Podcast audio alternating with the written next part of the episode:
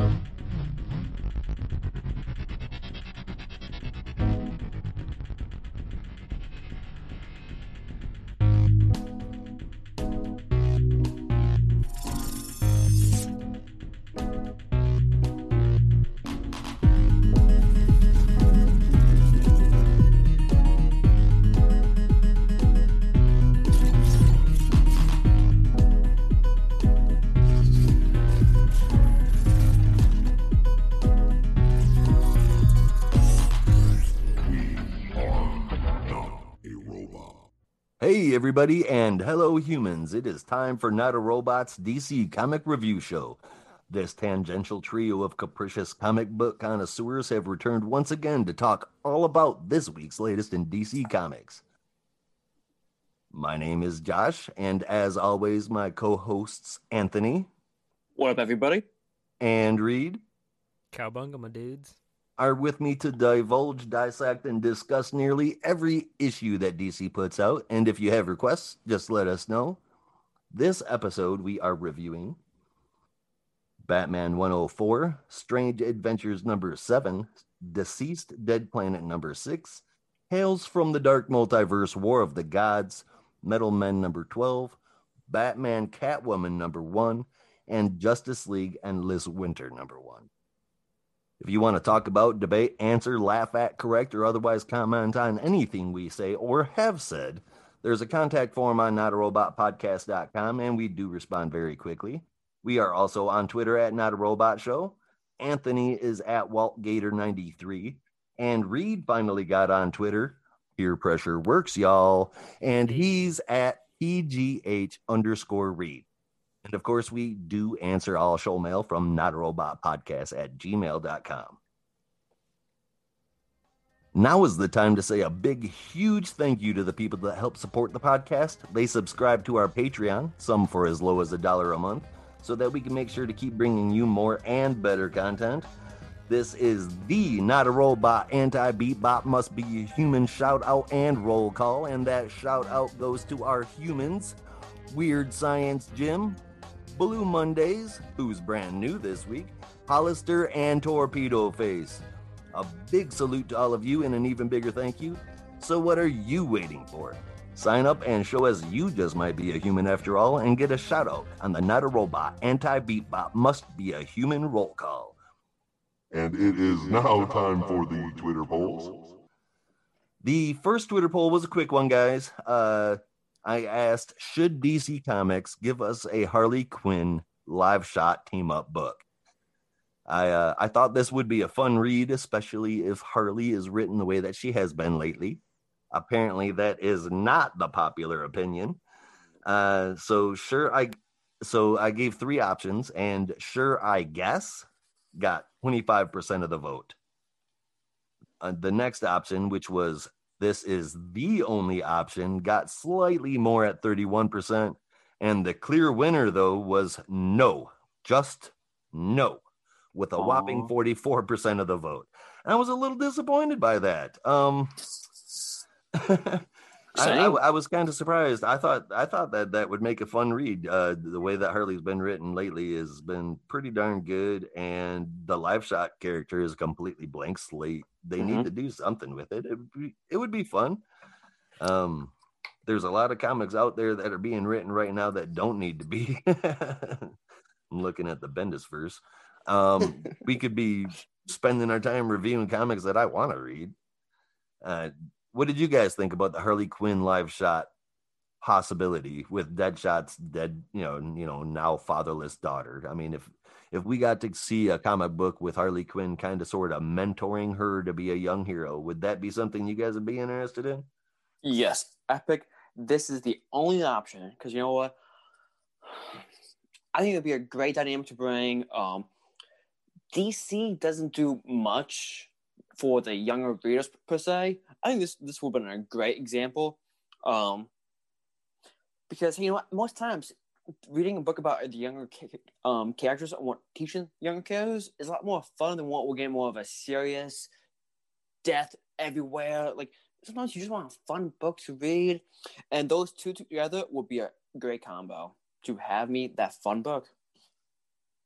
Yeah, I, I agreed too. Uh, what do you think, Reed? You you think that would have been an interesting book, or would you pass on that one? No, I'm into that. I um, I got a real love it or hate hate it relationship with Harley. Uh, when she's written well, Mhm. she's one of my favorite characters, and I I think uh, like we were saying in the last episode, um, oh, I guess it was last episode. That team up I think was be a good match. It's a good, it's a very cool balance. Um, you know, it's kind of like.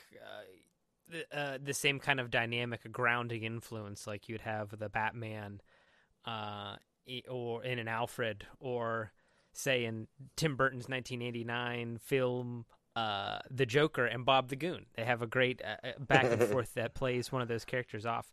Um, if you'd like to hear more about that, check out the. You should join the Patreon. We'll talk all about it. Yeah. Um, but I think it's the only option. It's great. I love Harley, and I want to see more. All right. Well, that was the first Twitter poll, everybody. The second one is more like a tournament breakdown. Um, I got some flack. Like I, I, I, I, I waited a little bit in between two rounds of four, and um, people were shot, sh- like throwing some taps there, man. Uh, I can't believe that this book isn't in there. Uh, but um, I took what I thought were probably the the eight biggest contenders for story arc of the year for DC. We were talking about this before. Well, I brought it up um, that I thought Suicide Squad would be story arc of the year with Justice League Dark like right behind it. Mm. Um, just my personal opinion, but we didn't exactly discuss that or put together a format for that in any way, shape, or form. So I thought that rather than us doing that, we would let our Twitter followers handle that for us. And the first round, um, again, I grouped, I grouped eight titles together and then I just split it into halves. And um, in the first round, we had Death Metal, The Joker War, Suicide Squad, and Justice League Dark. And um, this one was a lot closer than the other one. Uh, Death Metal got 33%, Joker War got 25, Suicide Squad got 13, and Justice League Dark got 29. So Justice League Dark Justice Just- League. barely made, just barely didn't win, but uh, took second place. Um, by the fishnets of Zatanna's gloves. Necklace. so um, I was surprised to see Suicide Squad uh, with such low numbers as compared to Death Metal because I guess uh, while Death Metal's been a fun one, it hasn't been as in depth and involved in just a. it- It's been a crazy ride, but it hasn't been a page turner. You know, I mean, it's not one I would stand outside the comic book shop for. Um, not compared to Suicide Squad, anyway. I was a little surprised by that one. In the second round, we got Wonder Woman Dead Earth, Morrison, Mor- Grant Morrison's Green Lantern, Far Sector, and DCeased, the title, the, the books combined. Um, out of those four, DCeased blew the pants off of everything. Oh, I think. I think I that by that. maybe everybody else got one vote. They were at 8%. It wasn't, if they got more than one vote, it was the exact same number, but not enough to make a difference. Um, so DCeased took it uh, at, with 75% of the votes, That So- dominated that one. dominated it. So taking the top two from round one, we get Death Metal and Justice League Dark. DCeased run uh, round two by a landslide, but everything else in the poll scored higher than these other choices available in that one. So for that reason, I went ahead and pulled the Joker War from third place in round one to round out this poll. So we're going to be going ahead uh, after we post this up. We'll also be posting up another Twitter poll asking you guys to pick the best story arc out of the, the last four remaining. This is the uh, the final showdown here. We got between Death Metal, Justice League Dark, DCeased, and the Joker War. So, guys, tell us what you think about that. We will have an episode for our story arc of the year, probably later on um, this month in our Patreon, and we'll we'll get into ours, but we'll release yours on the public show. And uh, with that, we're going to go ahead and move on to show mail, and we have three this week, y'all. Now, our first one uh, comes from our resident Superman expert, Glenn Clark. He is writing in in response to the shout out that we gave him during last week's Legion of Superheroes issue about Mon-El. We were curious about the canonical history of Mon-El and about whether or not they were related. And Glenn Clark writes, um, Mon-El's first appearance was way back in 1961 in Superboy number 89. Superboy originally thought he was his brother and named him after the day he landed, Monday, and his family name El because he thought he was his brother. We later we later on learned that he is a Daxamite, not a Kryptonian, and thereby obviously not related at all. So I hope this sheds some light on the character. So I think that we're right. Um, Is that him? they retconned him. Yep, absolutely. So thanks, Glenn, for clearing that up. Sweet, we thanks. appreciate that. Very cool. Our next piece of show mail comes from one of our humans, Weird Science Jim. He wrote in, You mentioned a new direction with Jason Todd. The Red Hood was a continuation of a one shot from 2000 that Martinbrough drew with Christopher Priest writing. Well, thanks, uh, thanks, Jim, for the homework. I'm gonna have to go back and read that one now. So I guess, or all right. Um, I knew that this was Martinbrough's first time writing Red Hood, and I really enjoyed the direction and the voice. I, I enjoyed everything about the book. Um, I did not realize that he was previously on Red Hood, though. Um, and in 2000, so we're talking 20, 21 years ago. That's a long time to come back to it. But apparently, this is a continuation of that. Do do do? Is there any chance? Um, um, I realize that I'm the Red Hood fan of the group here, but is there any chance that you guys remember that? Not one bit. Just have to go check that out later. Yeah, I'm gonna Yeah, have to pull that up on. Yep, for sure. That one missed Uh, me. A one shot from 2000. Darn it, I don't even get the one shot's name. I'm gonna have to go. I'm gonna have to go and do homework. Thanks for the homework, Ah, it's a Jim. We appreciate you, man. A mystery. Is it's by the same writer though? Uh, the Hmm. writer was Christopher Priest, and uh, Martinbrough drew it. You know, Martinbrough's been an uh, an artist for a really long time. Um, uh, I, I I enjoy his art. I I I I, I feel like we've missed out with him not being a writer too. Um, Greg Rucka does stuff like that. I mean, he writes a little bit. I mean, there's a lot of uh, Jeff Lemire, and uh, it's too bad Martin Man. Bro hasn't been given. Yeah, right. It's too bad Martinbrough hasn't been given that opportunity n- to. Um, I'm I'm just I'm glad to be able to see what he's got getting put out. Were you able to find anything on that, Anthony? Yes, as soon as I can. Um, see. Um, there's history where Martinbrough happens to be the first African American to draw an in Detective Comics. Yep, he was also the. Um, oh, I didn't know um, that. That's pretty yeah. neat too. So he's got that on his pat. He's got that under his hat too. Yep, with Detective Comics uh, set 742 with Greg Rucka. Oh. Um, he was also the artist on Batman the Hill, one shot where the neighborhood was first created. So he's, was he saying that the one shot was um What was the name of the one shot? Batman I the guess. Hill? Batman the Hill. Yeah. All right, all right. So, oh yeah, right. All right, because I remember from the last episode, I didn't. I said that I had, I didn't remember that this uh, uh this neighborhood at all, yeah, from Gotham's history. So, Yeah. all 'cause right, even some okay. So he answered the question. I just I I had to think. I guess I had to figure out what question he was answering. All I'm right, a little guys. Well, slow. that's That's my fault. So that's our uh, that's the next book for the Not a Robot book club, huh? We'll do what the Batman the Hill, right? I mean, That sounds like a plan. All right, same, check check it out. Everybody in the audience, check us check it out. Write us your write us a review, and uh, we'll we'll do a quick we'll do a quick take on it before we get into next week's episodes. That sounds like a plan. All right, now finally, our last piece of show mail comes from Blue Mondays, and that is our latest patron. Um, just joined today, as a matter of fact, getting access to all of our extra shows, like the comic book movie sh- show that we just released recently. Um, this Hey, past hey. Monday, me and Reed and uh, our new guest Sam, and uh, uh, uh, Blue Mondays writes. I love strange adventures. okay. If I am honest, I have enjoyed everything Tom King writes, but it was Strange Adventures that got me hooked. I haven't sought out a comic book like this since I was 14 reading heavy metal from my dad's collection. Thanks for bringing me back as a reader.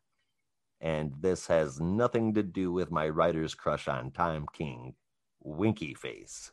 I, I, I got you. We got you. We got you. I see what you're doing. I appreciate it. You're Yeah, respected we as a- here. Just read alone. Wonderful. Yeah, I- yeah, you know, I mean, uh, We're going to I talk about hated- Strange Adventures in a little bit here. I'm very excited. I yeah, we're gonna have to talk about that because I I was not a fan of Miracle Man was great. I mean, it was it, okay. It was okay. Miracle Man was okay. Tom Awesome, King's man. Batman, I had huge problems with throughout. Uh, the Omega Man, the the I think I was just prejudiced, but because the plot device was killing Kyle Rayner. Uh, but um, Strange Adventures, it took such a long time for it to win me over, but it is winning me over. And I'm worried that Rorschach just might do that too. So I Oh, guess we're gonna have to see. Rorschach's already got his Yeah, weird man. shape shifty fingers in your in, in your head. Those bean eating fingers have got all over you. Winky See, for his face. Batman Winky I enjoyed the first three um story arcs with um I am Gotham, I am Bane, I am Suicide. Um after that that went downhill really fast. I hate with a passion his um issues 47 through 49, The Gift. There's a bunch of if you like it, cool. Tell me why you like that story arc. Because in my opinion, that's such a bullshit. It Hot was- take. It was horrible. I was Uh, are you he disrespected Booster Gold, who not that long ago was run greatly by Dan Jurgens the whole time travel, but was Booster Gold like? Well, he just him up big time. I, I do enjoyed his um, plot in Robin War. Reed's mic is muted right now, but he's laughing so hard his face is red. Slaying him. I'm just saying, like his Batman is it's overrated. It, I Right, think. like, I mean, I'm with you coming to- too. Not just because he did on Booster Gold. There was just a lot of story themes that I didn't agree with. There's a lot of missed opportunities. There was a lot of strings that never got tied up, and then things that just like abruptly got left behind in the story. It Mhm. wa- to me, it was a mess. The Get ready. Get ready for But- some strings. but but the the the other things that I'm reading, they they're they're not like that. So I'm I'm Mhm. as as much as I like complaining about people, I have to give them a shot. um, phew. you were saying, speaking of strings, I we're we're starting another Tom uh, King book in the uh, in the in the books of review today. So I'm interested to to see what y'all think. I uh, I did that review on that one, so uh, we'll see. all right. I'm gonna see what he gave it. Well, I'm since we, speaking of Batman, we're gonna start this one off with Batman 104, priced at 3.99, written by James Tynion IV, with art by Ryan Benjamin and Danny Miki, and Bengal Guillem, Bengal and Guillem March. Um, they teamed up. They split up on the the the sides, and they they actually gave us their the teams broken down. They did that in two books this week. I noticed that was kind of cool. Thank you guys for doing that. Um, colors were done by David Baron with letters by Clayton Cowles and the cover by Jorge Jimenez and Tomeu Morey. Batman 104 brings us back to Ghost Stories in part three of the arc. We pick the issue up starting out in a grimy looking hospital. Almost Dr. Giggles ish was the feeling got. Um, we soon find out that is actually Arkham Asylum. Ghostmaker has grabbed up Batman, Harley Quinn, and Clown Hunter and given them all anesthesia, though he went light on Batman so that he would be able to talk before the others woke up. He needs to conversate. Uh, His, it's- his old bud. yeah, Have a little it's they're, they're, they're old buddies, right? It's more of Ghostmaker delivering a monologue though. So um as he gives a speech about how he's doing all of this for Bruce's benefit, and that if Batman really looked at the numbers, he'd see that Ghostmaker's way was right. And I feel like it, it almost does feel like two brothers arguing. Um, so after the reveal that he's brought the three of them to Arkham, we leave that scene until the end of the book. Uh, the majority of the rest of the book is a flashback. Uh, book ended by a conversation between Nightwing and Barbara. Apparently, Dick knows who Ghostmaker is, though he's only seen him the one time. They were attempting to follow an unnamed criminal to Singapore and take him down there, but Ghostmaker was on the tarmac when they arrived. And uh, Batman gets out. Him and Ghostmaker argue, and then he gets back in looking all mad as hell. Punches the dash. Uh, it, did it did it or did it not look like they just had like a breakup scene? It, it looked like looked he like a his giant lovers spat. street. It really, really did. Um, so uh, Batman gets back in. He punches the dash. Uh, Robin makes a joke about how Alfred's going to make him fix that, Mhm. and uh, then it comes out that the the big problem uh, the, is Batman misses his friend. It relates to us that though he was incredibly arrogant, Bruce connected with Ghostmaker deeply because they had a similar mission. That was until he told Ghostmaker about his motivations, what was driving him to do it, and Ghostmaker called him weak. Their friendship was over, and they've been fighting ever since. They made an agreement that Ghostmaker would stay out of Gotham and Batman would stay out of, well, literally anywhere that was occupied by Ghostmaker. That was the deal.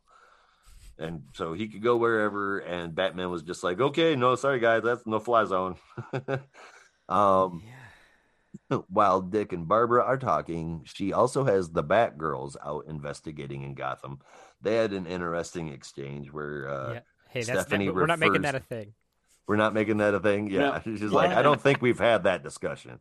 Yes, Uh, exactly. Batgirls to Batgirl Prime. I mean, she's, uh, yeah, let's let's not go with that one. Um, but She uh, they're, bringing up a they're good point though. yeah, yeah. Well, I mean, we do need to we do need to settle that up. Hopefully, we'll have that soon. But uh, um, she's got the Batgirls, Cass and Steph, out investigating in Gotham. They're at Harley's apartment from where the three were taken earlier. The plants spell out Arkham on the wall, so now they know where to look. Uh, why the plants spell out Arkham on the wall? Um, did anybody like? Did that make anybody stop and pause for a second here? no, she was Poison talking Ivy to her plant earlier. Yeah, two poison was- ivy. Yeah. I'm sorry. She was she was talking to her plant in the earlier issue to as like she was talking quote unquote to Poison Ivy through her plant. So it just shows that Poison Ivy was actually listening.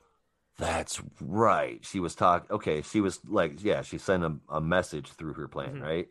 And I forgot since about Poison Ivy came back alive in that horrible book by Tom King, Heroes in Crisis, um, she's more powerful now. Yeah. Oh God, don't get me started on that one. Um, I'm serious. Here Oh, and they, they- oh man, Heroes in Crisis Yeah. was bad, man. He messed up Wally West so bad. Killed Roy. Oh jeez. Ah, poor Arsenal. Um, but anyway, so the plans are spelling out Arkham. They know where to look. Back at Arkham with the Batman fully conscious but tied down. The others start to wake up. Harley is also tied down. She's strapped in real good. Uh, her and Clown Hunter trade a couple of jabs back and forth, and we find out that Clown Hunter is actually free, unlike the other two. And as he's waking up, walking around, he notices a couple of swords laying around, and then the issue closes with Clown Hunter drawing a sword and getting ready to decapitate Harley, while Batman basically just goes, "No." Um, so the artist split between the team between two teams in this issue, and the difference is like super staggering to me. That makes sense. Panels featuring Batman are drawn with detail and flair, while the rest of the book holds more of an uh, Batman the animated series, but less detail feel. While I can't complain about the styles individually because I don't really have a problem with them individually, uh, putting them side to side like that was more jarring than anything, and I think it kind of took away from the non-Batman scenes for me. It just It made I me don't- feel like I- I was crazy. I, I looked at looking because it's the the difference is so stark um, that I looked at one page and then at another, and it took me aback. I mean, DC has been doing Right. really well with this recently, having different teams work. Um, but when they do, they most often work in pretty drastic styles that are you know speaking about you know different events. So if it's from Yeah. one character's perspective, it'll be in that style. Like in Um, the and past. and and that works. it's Uh, very okay, helpful. so I mean, we've been tapping about Tom King. It works. Mhm. It's it's been working great in Strange Adventures. Yep. Um, the art it was done the same way in Batman Catwoman. Um, there there's great ways to implement it. I just don't Not think this. that not this. Yeah. No, that- it's Not too this. it's too it drastic. too odd. Too It's- drastic. It, it really comes into a weird artistic uncanny valley that I did not know existed before. Until you get to the last panel in this issue where it looks crazy and it kind of hurts your eyeballs. yeah, uh, Not because it's it looks bad per se, but in in contrast to the image of these characters that we've been building on for the past three pages, then you see them in a not a totally different style, which would be fine. A kind, almost kind of their style. It's a very, it's a visual dissonance that's kind of off-putting. That's Sorry. exactly what it is. Visual dissonance. It, it, it just it makes it, it, it does. It takes Mm-hmm. you aback. It, the art styles individually are not bad, but you can't put those two kinds of art styles back to back in the same issue, reading the same story, even in flashback mode or or or alternate place mode, different point of view mode. It just it it it's too much. Now, granted, you don't want it to be too too too similar either, but it's got it's got to be different, but not not not Pablo Picasso next to uh, Jorge Jimenez. You know, I mean, it just or Riley Rossmo next to Jorge Jimenez. I mean, you just you can't you can't do that. That's not you can't do that. Um, I don't know. Yeah, I don't know what exactly it is that doesn't work here, but it certainly does not. Yeah, no, the art isn't working for me, and the story is wrapping up. It feels like, but for me, it's starting to fizzle. I was all on board. This was super exciting, and it's just kind of gotten disappointed to me. On the parts that I liked, I really did like. Uh, some of it just seemed a little weak, man. Um, I on on the site, I gave this a seven out of ten, but I'm have to drop this to a six point five. Um, I could see it. Uh, I was really looking forward to this issue myself. Um, because the previous ones, the especially the art, and so when I saw this one, um, I was browsing through the books and I saw the cover, and I was like, ah, here we go. We're in for another another like high, you know, high production visuals uh, uh, feast right. like the last couple of issues. Uh, and it was a little lack. It was lackluster for a while, and then we, and the la- last half of the book, it gets a little wonky.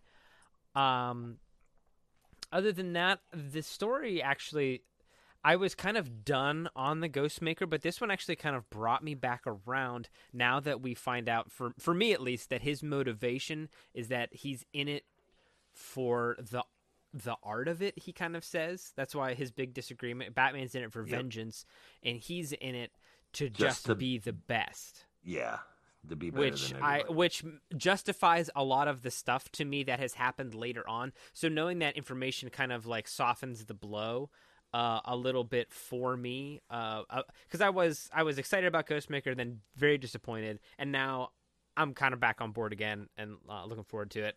Um, the art was a big letdown. I think I'm right with your original score, uh, just because um, I was liking where this you know version of like Har- Harley's inclusion in this, and um, it, it was ex- is kind of exciting to me. So this one's a seven out of ten.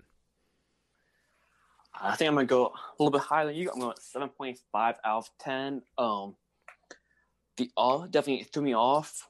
Um, when we see the all about with the whole Batgirls and Batgirl Prime, it seemed more of a um like a did a um digital only kind of outlook where like it. yeah, I, I didn't I see hate what. it. Yeah, it'd be a digital first book. Yes. this would be okay. Um, it it you know what? It's almost like a uh, non-violent version, kind of, sort of, Mm. um, of uh the uh, what is that? The Hopes at World End, Y- yes, that's a good one. where it has that more relaxed, casual Dry color. animation style. although like even like when you see the like not that style the um the gray style it looks pretty bad i mean it's not as good as it was for. Unfortunately, I feel like the overall has been gone a little bit downhill. Um, I do like how we did a whole backstory. That definitely ma- makes me liking the character a little bit more. Um, I do. Has it been said that actually Batman has always beat him? Is that what we got last issue? Yeah, that's what we found out last issue. That ever since they were 20, Batman has always Mhm. won, which I feel took away from the story a bit. It did. especially if the whole agreement is that wherever Ghostmaker goes, Batman just has to stay away from. That doesn't seem like the kind of agreement you would make with somebody if If you were continually whooping his ass, yeah. exactly. I mean, no, like, it, dude, it I seemed mean, it seemed like Batman left that encounter kowtowed. But he was he was much beaten so. back because he went there with a purpose and then just was like, "Ooh, okay, sorry. I So mean, I'm seem hoping like he. Yeah, that either this issue, I mean, then I'm hoping that next issue we get actually Ghostmaker just like um destroying Batman, at least just to show that he- he has improved a lot. Um, well, I mean, he, cliffhanger- he did take down all three of them Clownmaker, Harley, and Batman, but he got it with a, a dart. Didn't take a cheap shot. Yeah, he like a cheap shot. No, yeah, it was a cheap shot for sure. Um, I think it. I think it took it. I think it took away from it because if if if Batman was more um, if if Batman was kicking his butt the whole time, then then there's no motivation to, for the rest of it. There's nothing that drives the rest of it. But if we've got it going the other way, or if or if the comic was written in a way to where this was like seriously emotionally investing of Batman, or like like it caused this dude emotional trauma. Uh, you know, like if, if we got pulled into to that kind of thing going on in the book, but not even that's happening. I mean, nothing's pulling me in to, to make me feel any kind of an emotional connection between Batman and Ghostmaker. And I feel like they're attempting to do it, they're just not doing it right. I think the best part about this book is not the main character, but actually two of the side characters, Harley Quinn and um and Bay, Bo, Bow. Bow Bow. is is a Bow. bow. Is like just the relationship that they have and that they'll soon be having is oh is funny. Just like those are the comic relief characters who still ha- one hates each other, but yeah, we have the Holly. So I'm excited to see where that goes. But unfortunately, that cliffhanger is a bit predictable. How you're gonna know like next issue is gonna how it's gonna start? Yeah. Um, but I do enjoy the Saw movies. But seeing that cliffhanger and how it came Right. remind me a little bit of Saw. Yeah, Mhm. I mean, it was. It seemed like a cheap thrill kind of cliffhanger because I mean, we know Yeah, that 'cause they're you- not gonna kill. Oh, no. Harley. Yeah. But I just had a thought pop into my head. What if Harley doesn't just take on Live Shot, but what if she takes on a bunch of young kids? Oh, that'd be Um, pretty cool. Like, uh, Like a- like she takes on y- Live teen Shot. She takes on Squad. Yeah, exactly. I like that. I like that. like a uh, maybe not Um, a teen I know- Suicide Squad, I but don't like a how- teenage version of the Outsiders, maybe. You know? No, I, I'm No going Team bombs Suicide. Squad. Kids, kids, kids, everyone off. Uh, rated and Black Label. This section has been redacted due to content. Mm, well, my eye was drawn to it. It's just a Robin's Robin. I mean, you his, know, his shirt was pointing right to it. Um, it was set right up. Strange Adventures number seven. I, I've had some strange adventures this week, as you obviously could tell. Oh, Obviously. man. Did, uh, Anthony, did we get a final rating on Bat uh, on Batman Seven 104 for you? five out of ten. Seven five out of ten. All right, yeah, Reed. Let's go on over to Strange Adventures, priced at four ninety nine. written by Tom King with art by Mitch Gerads and Evan Shaner, letters by Clayton Cowles, and the cover by Evan Shaner. Yes. Uh, so we begin with uh, a scene of Adam Strange jetpacking around through the clouds. Now, I'm guessing by the artwork that we are on Earth in present time. Uh, and he sees a uh, piked. Piked? Are we calling them piked? I've been pronouncing it picked, but See, I was I was in between. I was in between if it was picked or piked. Um, I was thinking piked because of the you know the uh, uh, the folklore, the Celtic folklore of uh, the, the the pikes. So and there's like like a little little guy. I don't know. Anyhow, so picked. Okay. We're doing picked. Picked. is it All right. spelled the same? Uh, no, no. That's Okay, what I was all right. thinking. But they were invading force, which I thought maybe is somehow related. Um, any anyhow, he finds a scout, and they have a very cool cowboy style showdown in the sky where um uh the final shot is very cool but the gist of it seems kind of like adam strange can now talk to the the pick which earlier they they could not when they were on Rann they could not understand but he can now understand and shoots this guy who doesn't draw his weapon at all um No, and And this f- this makes me question off. whether or not he's always been able to understand Pict. or maybe it was a result of the captivity that we see in this issue maybe part of the process uh, that happens because in previous issues uh, Alanna was speaking to um, mr terrific and told him that when he came back he came back changed and this is um, Yeah, he did, or she did, didn't she? the story uh, of that changing. So now we're seeing the events of that, and um, so we see this as uh, a series of tests or experiments. And speaking of earlier uh, of our uh, patron who wrote in um, about the heavy metal connection, I felt that distinctly because Strange is sent on these very trippy kind of experiences where he is, you know, in strange circumstances in strange places. Um, and tell me, man. I mean, is this this psychedelic experience that he goes in and out of? Is it not just drawn absolutely amazing? Yes. It is it is such a joy to look at. This whole book, ev- the the stuff on Earth, I think looks amazing. This stuff in the past, these and especially now when we're doing these like extreme trippy visuals, it looks great. Uh, a quick note on the uh, trippy visuals: there is a moment where his co his companion in this uh, torture scene, uh, whether or not he's a co prisoner or his tormentor is yet to be seen, but he know, seems to know more than we do.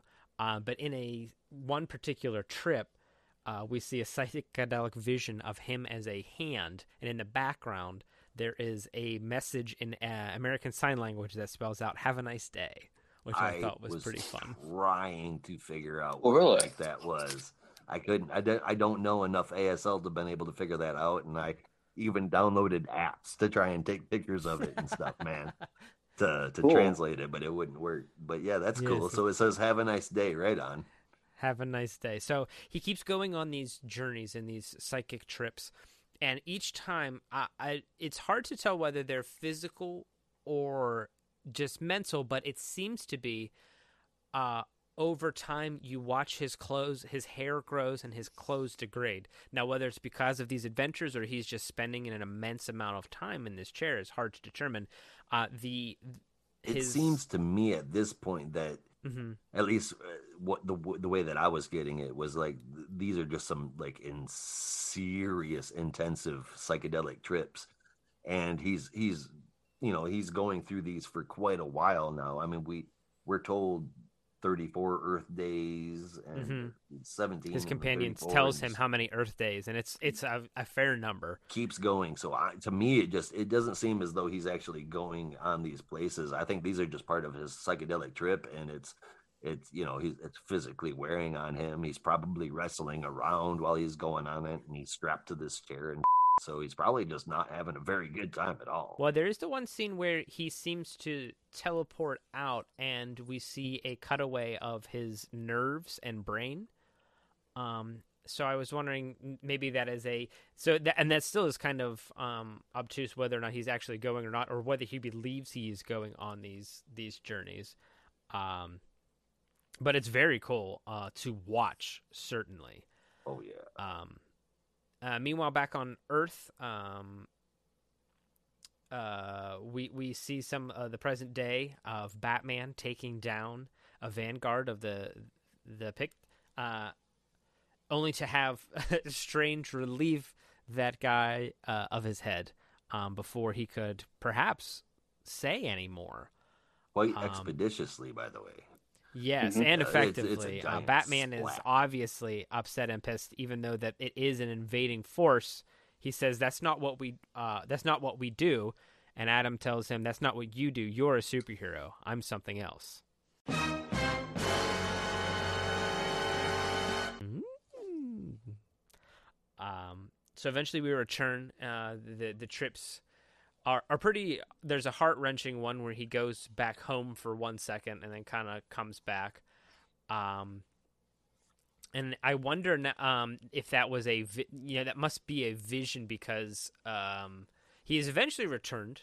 I wonder if that's his memory of that or or what. Um, but before that happens, we see a uh, very uh, cool shot of the pict uh, invading some planet with a, like a bunch of ships, um, and we see Strange finally having taken too much stands up and breaks the neck of that guy um, while surrounded by the Picts. Uh, uh, seemingly, they've been there the whole time watching this whole situation occur. They don't It seem alarmed. Uh, this seems to be the pattern that they were actually, in my opinion, it seems like this is what they were hoping for. Um, That the whole exercise was designed for this reaction. exactly. They were trying to get him to break. Yes. Uh, in our current timeline, we also, speaking of things breaking, have a a, a moment. Uh, things come to a breaking point between Strange and his wife uh, after you know terrific kind of confronting her about a lot of deeper truths. Uh, It seems that she needs some answers, and he comes clean and admits that he did in fact shoot that guy and that he thought it was a bad guy, but it was just a regular guy. Um, they have a moment in what is a really I, I was very impressed with the kind of emotional resonance that ha- takes place in that last couple of frames where you see her reacting to what he's saying and whether or not she um, kind of embraces him out of reconciliation or as a as a kind of last fond memory is kind of yet to be seen. Um, this book, I I cannot speak highly enough of the visuals that are going on here. Um, the varied art styles that kind of tell you where you are in time and space uh, make it effortless to read this book and understand exactly what's going on. Uh, I think the pace is great, and I love the sci-fi feel of this whole series. Uh, so for me, this one got uh, an 8.75 out of 10. Nice. This is actually my first issue into the um Benny's the Max series, so definitely thrown in out of nowhere. But still, I still enjoyed it. The art was beautiful, whether it was when he was tripping balls or in the past or the present, whatever. It was great art no matter where where it was. Um, the story as a whole, it got me, I mean, intrigued of like what's that, what's happening. Um, the only thing I do wish it was um because there's tom taylor who said treat every issue like it's someone's first issue and this issue was my first issue the run so i do wish we had just a little bit of backstory on everything everything, everything that's happening what now. Because i was a bit lost but other than that between the art the dialogue story 8.5 out of 10 because even though i was lost um still like I had a, a lot of fun. I was still like enjoying um everything with him and his wife, with him Mhm. and all of his like um tripping baldness and all of his like right. past stuff because all of this was in the past, right? Everything that he was hallucinating. Yeah, I think some of yeah that was that was the I think that was the immediate past. Yeah, like I enjoy like that stuff. It got me intrigued that I I'm actually thinking about going back to the past six just from this one issue. See what it's thinking. Not actually gonna do it, but I'm thinking about it. well, um, I would suggest it for I, sure. I am gonna have to say the same thing. I'd I'd suggest it too because we're on issue number seven now, and um, it took about six of them for me to go. Okay, I'm in.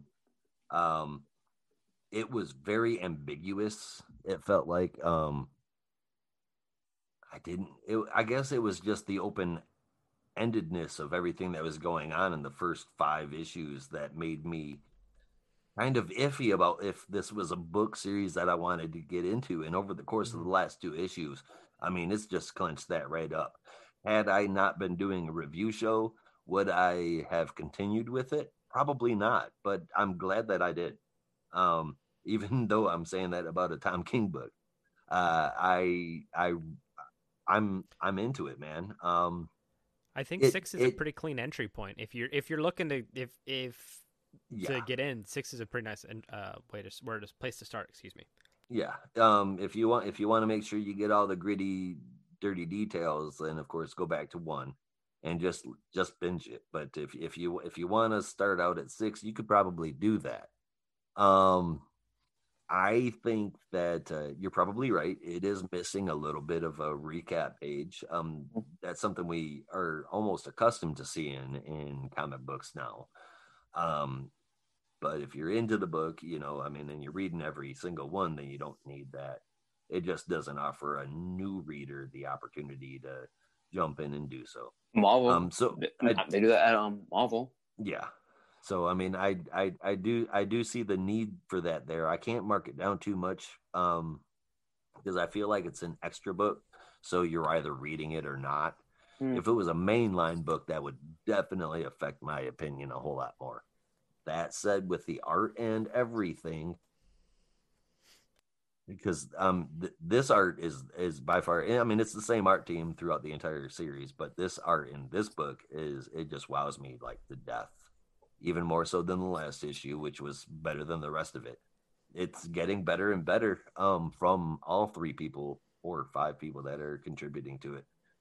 And uh I'm gonna have to give this one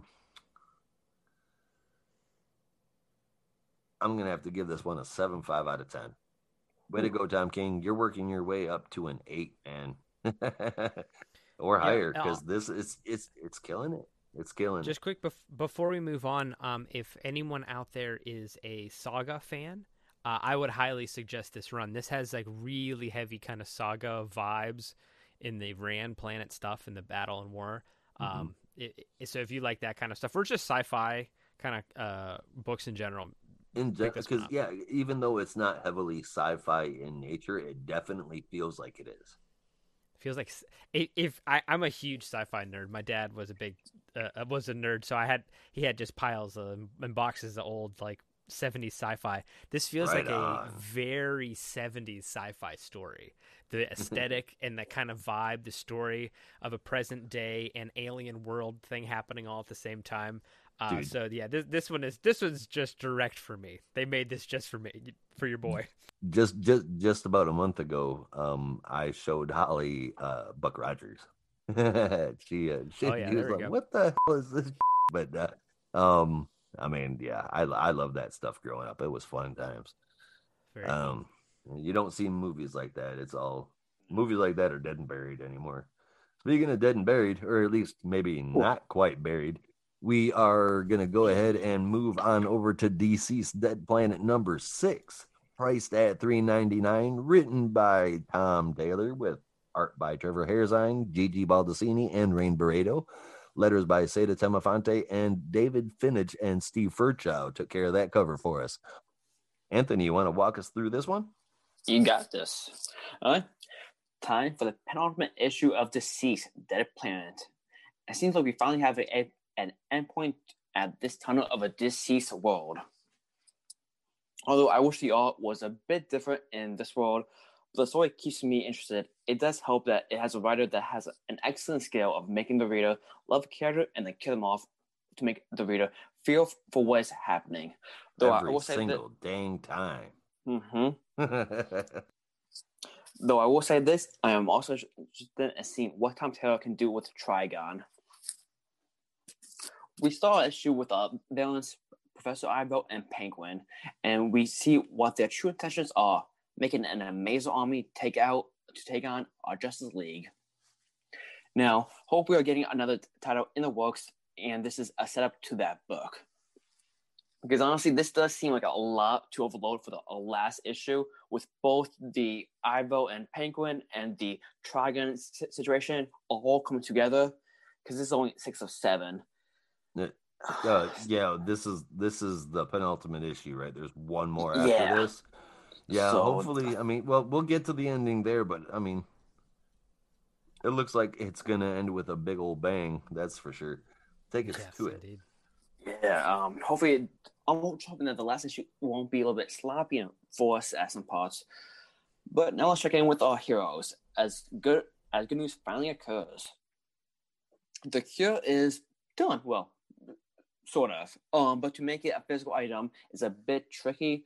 But hey, thankfully, Batman, aka Damian Wayne, figures a way how to make it a, a reality by bringing nine brilliant minds together to make one. Now, I will say this: we see the page of all the minds and Mhm. who they are, why they have, why they're there was pretty cool. I See, thought like, so too. I thought that was kind of neat seeing all the different, you know, I mean, it explains why it, it reminds a reader in case they don't Yeah. know that poison ivy isn't just some plant chick. You know, Harley Harley Quinn is, n- it, it, she's freaking genius smart. You know, I I would- mean, And Batman is a surprised to see us- oh, Batman. okay. and Batman because he's Batman. And Batman because it's Batman. Yeah. And Obviously. Wallace West, he's the fastest mind on the planet. Technically, Mhm. that's true. He did go through and learn all that stuff. Anyway, I'm sorry I interrupted. Go ahead and finish this up. Did Wally die? Let's find out. I know he was in one of the Hey. issues, but You way mean, you mean prior to this issue? Yeah. Oh, Did- you you said Wally, right? Yes. Yeah, Wally's dead. Yeah, I believe so. Oh, what the oh. Man. I forgot all about now because I'm, I'm in the issue. I'm, I'm like, wait, where's Wally at? Oh man, just as much the second time. it It does. does. Do you know when he died at? Because I don't want to read it, but this I'm is just the curious second when he time went. he's died. Um, I want to say two issues ago. Because I know that um, Red Arrow, we see him being a great guy and be like saving somebody, and then he dies the next page. I'm like, oh, what the f-? that's two times that they killed him. But now I know that- I didn't know that they killed also. Man, Wally West. Man, I, I enjoy him. So anyway, now to the next step: test trials. Miss Miracle takes Dinah and Superman to um Barda. Um, at first, Dinah wanted, hey, let's test this on Green Arrow, but actually, Miss Miracle brings up a great point that if things go sideways, Barda might be able to sh- be able to train us how she um stop herself or like push through to actually get the cure. Green Arrow, he's only like people only love him because of Black Canary. No offense though. His only fan crowd is because of her. Wait a minute, that's not true. That's not true. I That's ninety I, hey, true. wait, wait, nah, man. I mean, I can't speak for everybody else out there, but I know I'll for take me, as far as I'm concerned, um, he was just the other side of the coin that was Batman. That's what made me like Green Arrow as a kid. He was a where Batman was dead serious and gritty and grimy and real world. Oliver Queen was gritty and grimy and real world, but he wasn't dead serious. He was cocky, he was funny, he was flippant. Um, and it was that personality, it was like the contrast between him and Batman that made me start reading Green Arrow comics. if you had a coin, one was not scratched, one looked perfect. The other side was a bit scratched that had mustard on it when you had the hot dog at the football game. The I'd good be a Batman is villain. No, no, no. The good side would be Canary, while the bad side would be Green Arrow. Tell us how you take. really feel. I enjoy him. I do enjoy him, but that's why when I want when Tom Taylor does do because he will eventually do a Black a Green Arrow book is uh, gonna feature Black Canary as an equal well. or more. Well, I mean, you have you expect that with Green Arrow because I mean that's like saying, "Hey, I wonder if anybody from the Bat family is going to show up in the Batman book." I mean, they're just you you Hawkgirl. you see them Hawkman. Hawk, Hawk, yeah, Hawk Girl and Hawkman or Booster Gold and Blue Beetle. It's just people who are paired together. You know, I mean, relationship or not. Now you see, if Tom King is, is running the Batman book, most likely you won't see anybody in the Batman family in his book. Just saying, weird. Just, just, just saying. Well, If- yeah, I mean, because he keeps it. If Tom King's kind of writing, you won't see any family at all. If if Tom King is writing it or Tom. If Taylor? Tom King was writing oh, the Tom King, Batman yeah. book, we won't be seeing a Bat family in the book. No. My point would be his other 85 issues. We rarely saw them. gotcha. I at least have facts to back me up. Oh. Anyway, Oh, back to- Back to DCeased. yeah. Now, if you remember from last issue, John Constantine makes some major moves. And this scene, he we definitely see some other major moves being the way. Now, the art it does help. Um, oh, sorry. Ooh, had a quiet sneeze. Um, the art really does not help this. Thank you. The art does not really help this book at all, in my opinion. Um, when we first had the DCeased book two years ago or so, it was okay. Um, got a little, little better throughout time, but unfortunately, I don't know. This issue, it just looks really, really horrible. It looks as if it was rushed, or it just they didn't care. Some panels they do look good, others not so much. This Um, is kind of this. This is pretty much the art style that with Trevor Hairsine that we've seen in Dead Planet for a while. Um, I feel as though the three different books, um, Hope at World End, Dead Planet, and DCeased, they definitely had distinct art styles that were differentiating, you know, from from each other. Well, like when you see the the panel of uh, Xanthana as she's yelling at the Phantom Stranger, like her face looks as if you didn't really, the artist didn't really care about drawing much, like of the details, even the background characters. The people who are up close, they sure they care a little bit, but again, even when um John Constantine is down after he got attacked by the Phantom Stranger, again his face like is not that good. Even when we do see um, Etrigan, but as Jason Blood, Constantine, and Phantom Stranger, all the faces, you see just like a couple lines where the mouth and the eyes are. I, I don't care. Etrigan's in the house. I don't care how he's My drawn. man. Oh, Gone the form of man, come the demon Etrigan! Sorry, Exactly. I have to say No, it. I'm fine. contractually obligated. It should it's in my contract. I mean, hey, you know what? He is very underrated. He is. Which the next thing I was a bit surprised because actually Constantine does tell Jason Blood does come to um tell John Constantine, Justin John Constantine everything that's happening and like the ETA of when Etrigan will come. I mean, um, Trigon when uh, Trigon will come, and I was a bit surprised by the um next move because John John Constantine, yeah, can um can't say that word tonight. John Constantine actually tells the heroes what's been happening, like straight out telling them and all. Because I feel as if John Constantine, like he might fudge a a few of the details, or he might like just lie to make sure he can get what he wants. Like last issue, how he did tell, like he didn't fully tell people the truth just so he can get what he wanted at the end. Oh, that's kind of his character, isn't it? Mm-hmm. It is. That's why I was surprised. Like, oh wow, he's that he actually told our heroes that shit's hitting the fan, and we got to get prepared fast. Now we do see this great team up that I want to see more of with Cyborg and and Flash. Um, because that's one team up that is. I think this is the first time that we've ever got them actually working together and all. With Cyborg and and Wallace Flash, as far as Yeah. I know, Kid Flash, yeah. um, in a in, in a major storyline, yeah, as far as I know.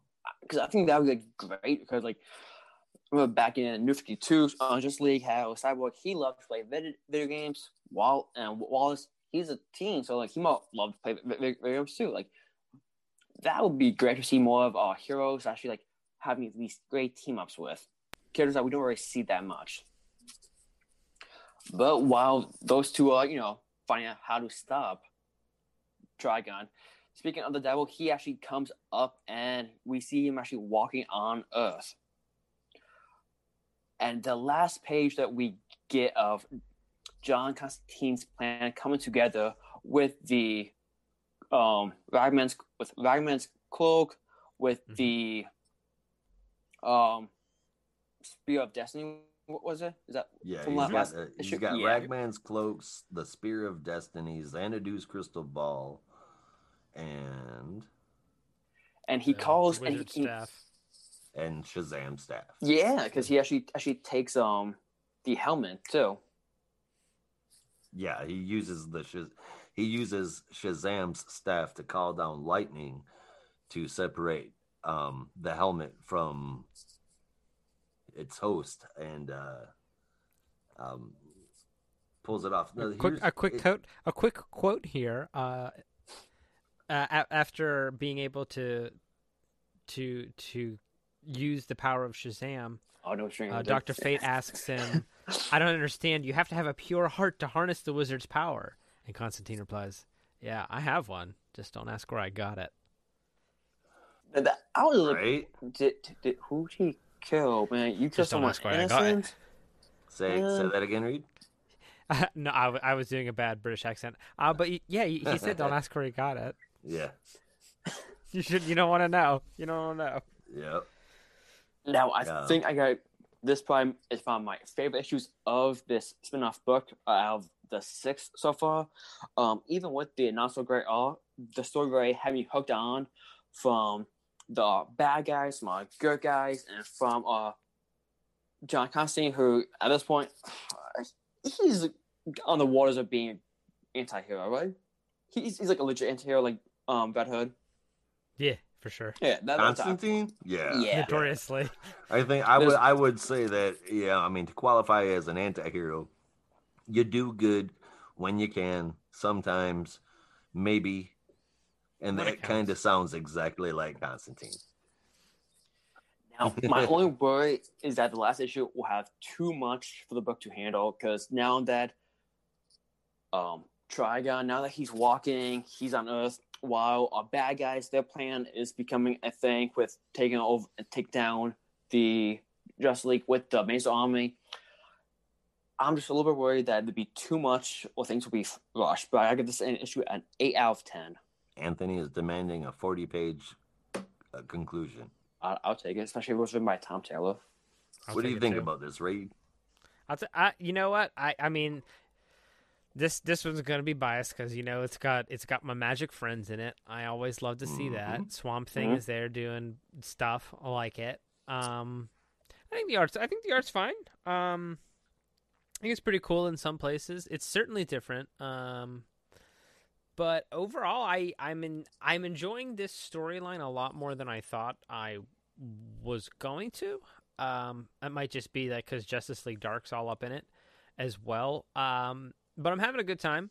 I think the art's great. I, I'm right there with you. Um, I'm I'm coming in with a with an eight uh, out of ten as well. And that is where I'm at too. Eight out of ten.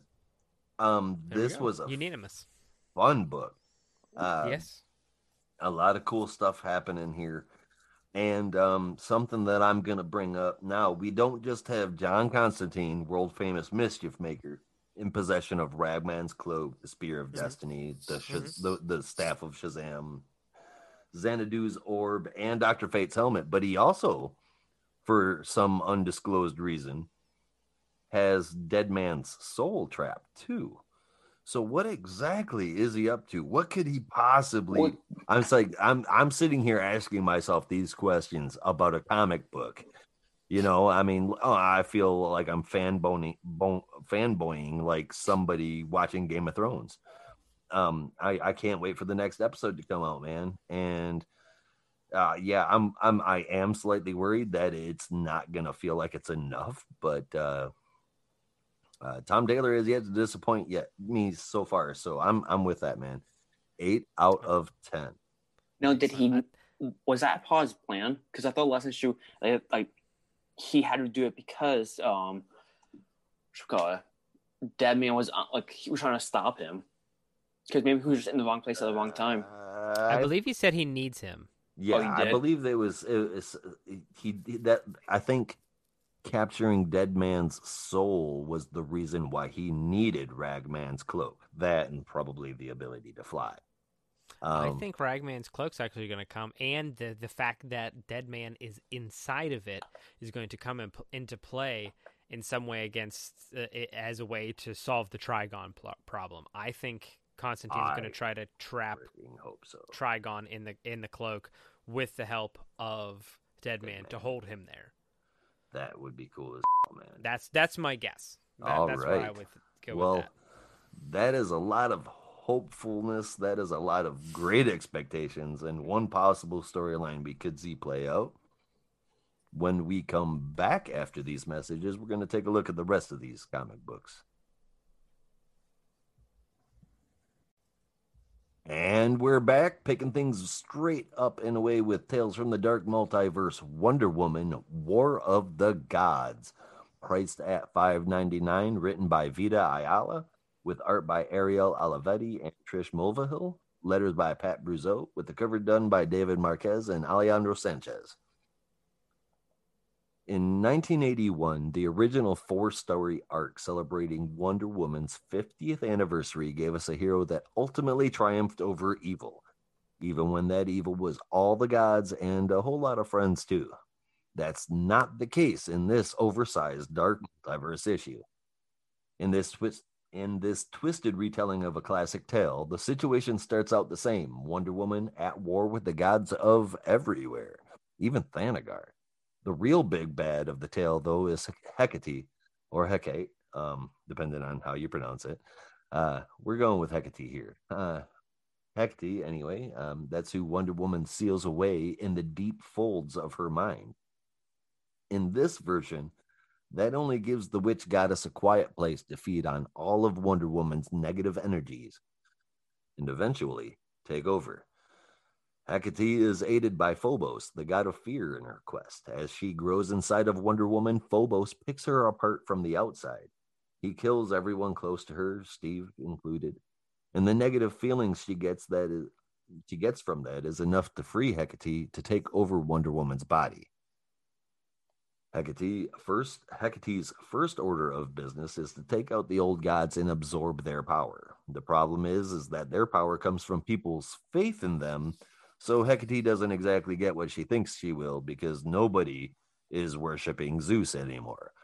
Um, so Zeus points her in the direction of the people uh, of the people who the world has faith in now, and that, of course, is superheroes.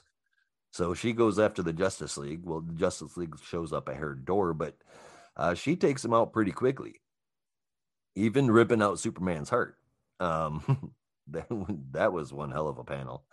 Um, the magic heroes show up, however, our Justice League Dark of sorts, and contain her through yeah. self sacrifice, but that's all. Uh, Wonder Woman does remain, if even in the slightest, still possessed by Hecate. She's chained up, but in the meantime, Phobos is ruling the world with fear. There's one thing that is different with this particular dark multiverse story than there is with the rest of them, and that's even at the end of this one, hope persists. And that, I believe, is because Wonder Woman still does. I enjoyed the art throughout the entire issue. Like most of the Dark Multiverse stories, it is so nice to look at. Even when it's not going to win any awards, man, it's it's good. Um, the story was different than what I expected going in, and a surprise is always nice. It was solid, and for a one off story, it was enjoyable for what it was. It didn't feel too busy, it didn't feel rushed, it felt contained, it was just enough meat to it. Um, I'm going to give this one a 7 out of 10 as well. Last night I had this book and two other books to read. I opened this book and all, and man, this book made me go right to sleep. Saw this book at eight o'clock, eight or three, out as a lamb. Woke up around like nine. I mean, around like two or three in the morning. I was like, oh, damn! I was actually gonna do stuff last night, like you know, write some reviews, read, watch TV, but nope. So, so I read Night this book this morning. Hope you get some Z's. or either this issue two will give you some Z's too. It was a, a bit boring. Um, the art was very good, so I'm not gonna give it that low of a score, but I think I give give this a at most a five point five out of ten. Ooh, I didn't feel I wasn't interested at all. This issue one bit. He said, "You." uh, here's I, I mean, I can understand that. It this book is certainly a, a slow burn. I mean, it is coming in at what fifty four pages, something along those lines. Um, it's, it's very long, and I don't n- know exactly why. Um, it, it seems like there's there is a little bit like it is like kind of padded out a bit. That being said, I do, I don't love the art style, but I I do like looking at the pictures. I mean, it, it's it's good for what it it's good. Uh, I'm not. It's not. I'm not a fan, but I. It is in, incredibly good. Well, it's not to say I'm not a fan. I'm not a fan of the style per se, but in this instance, it works very well. I it. I guess my thing is super uh, or Wonder Woman is is tough for me in a lot of situations because sometimes when you see her look up against like regular people, it l- makes her look kind of crazy and weird. And here we've got uh, with Hecate with her outfit. And, yeah, um, well, with just like the regular kind of vibe, it, it seems like it needs to be more in a, a um fantastical sense. Yeah, she's Um, the, the in a direction that book- they've been putting her with a lot Mhm. of the magic teams and letting her be in those kind of things like we've seen in Justice League Dark. She does. She seems more at home there than she does even in a Justice League Dark or in a Justice League book. Yeah, I agree. Uh, she just works so well in that in that kind of community um, that I was a little bit disappointed that the it's a, a promised war of the gods, and maybe we'll get other pantheons later, but we didn't get much mythological kind of god stuff that I was really looking forward to in a title called Battle of the Gods. They kind of do a fake out, like a certain point of view, little fake out, and now the superheroes are the gods. So then she just fights all of them. Um, but like I said, maybe we'll get some more later. It's kind of slow. It's a drag. If you like Wonder Woman, for sure grab this one. Um, uh, the art elevates it, but um, it's just kind of so-so. It's a seven out of ten for me. All right, seven out of ten.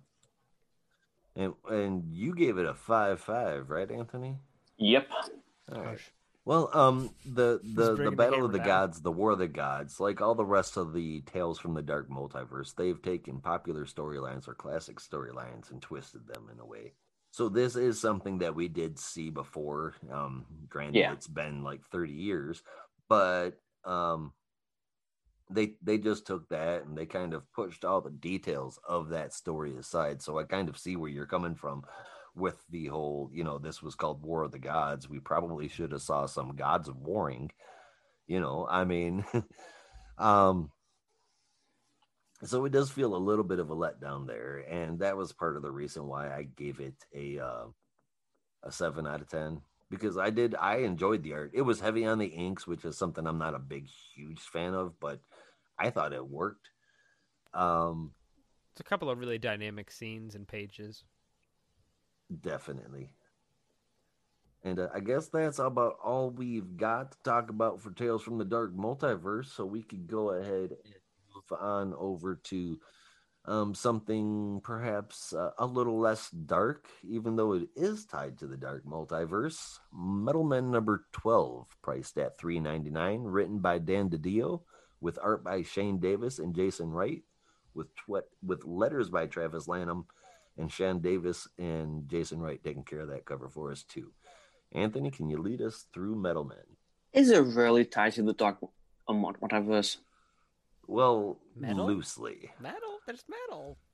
And, I mean, and there were dark multiverse metal men. Uh, not that it, it was in the Okay. in the most loosely of ways. It is tied to the dark multiverse, but it is there. Hey, you leave my segue alone, damn it! I'm saying that's as tied to the death, the death metal as Agents of Shield is tied to the MCU slightly. Yeah, just by the loosest of connections. I'll give you. Okay, so uh final issue. Now I will admit before I before I read this one, I wasn't much of a Metal Men fan. I think I read them once in a um Brave and Bold issue and uh, a couple times in Justice League New 52. Because they didn't really like spark my interest.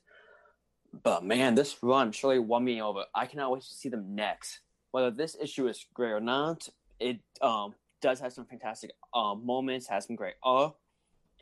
So that's something to um keep proud of. Now, actually starts with um with Plutonium Man. He's staying while uh goodbye Alloy, which is all all of uh Metal Men combined. They are down for the count. But Workman, well, they kind Magnus of has- join up like a Megazord. Mhm. Which that was pretty cool to see last issue. I will admit. Mm-hmm. Now, Will Magnus, he has a plan B, but unfortunately, it's a weak spot of mine, which is always animals. As his old good buddy was good pup, Rusty the puppy, he um goes out and he fights Plutonium Man. Um, and I did not think the the bus bucket was as tall and as big as he is.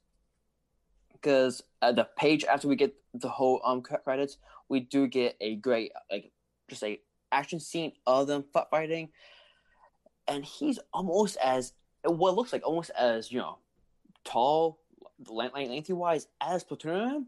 Which Yeah, I, in my head, I didn't think it was that big. Plutonium Man and Rusty are decidedly way different in size. Alloy was huge. They had to become huge to be the same size as Plutonium Man. And then we get Yeah. a picture of Rusty being near the same size as Plutonium Man. Yeah, I was, I was like, Yet wait, when what? he's I standing next to Will. Magnus, he's you know the s- the size of a dog. So I Mhm. mean, yeah, there's some there's some art boo boos in, in going on going on here, but um, unless Plutonium Man decided to just randomly shrink down, Which I don't know why, because you gave yourself a huge disadvantage if you did that. If you're a big one, you're just like kick them, bam, done. Yeah, Might fix and that on the- dog. and on the opposite opposite side of that coin, um, Rusty, all of a sudden, um, he doesn't have a disadvantage. He's got a distinct advantage, being that he's a carbon-based robot, and he can't he can't be affected by the plutonium man's uh, evil ways. His his he can't he the plutonium man can't can't burn him or melt Mhm. him or do anything. I dig this part. Other than the screwy art, this the the screwy art kind of messed it up for me a little bit, but I liked seeing Rusty step up to the plate. Oh yeah, same. Like I liked it. I just was like, it threw me off to see that page. I'm like, oh wait, he's a same size. I could have sworn before they when they draw him, he was not as okay. Why not? no, and they last they, issue. they they hammer the the point home, the the boo boo home on the following page where you got Alloy laying in a crater, and Will and Will Magnus and the Nth Metal Man are like tiny next to Alloy, so that shows you how big Alloy or how big Yeah. Plutonium Man Yep. was. This does it's it's an art boo boo, not, not not too bad, I guess, but definitely something they should have paid a little more attention to. Now, while the match between Rusty and Plutonium um, takes place, Will goes inside Alloy to get his powers out. Now, the reason behind this wasn't that clear and, and a bit confusing, so I do wish they made it a little bit less confusing to like, like how like how he's how he went in there and how the whole thing's taking place. Um, because you know I'm like you know what, last issue, I guess I can be confused. I'm just gonna wing it, and hopefully later I'll be be be unconfused. But Will does find success in like Seems making them all become one. Wait, what? I said that seems like a solid course of action. Exactly. But Will does find success, um, and he makes them all like become their own, like um, like makes a five go no way, makes a one going back into the five. Um, yeah, six actually. it separates them. Oh no, it's five, right? Wait, then why the mercury, six? gold? There's lead, mercury, gold, iron, and plutonium, right? Am I missing one? But what? Because I'm the Oh, are you counting the nth metal man? I'm, I'm I'm counting all the um the little tubes. Oh, well, Latina's out. That's plutonium, lead, gold,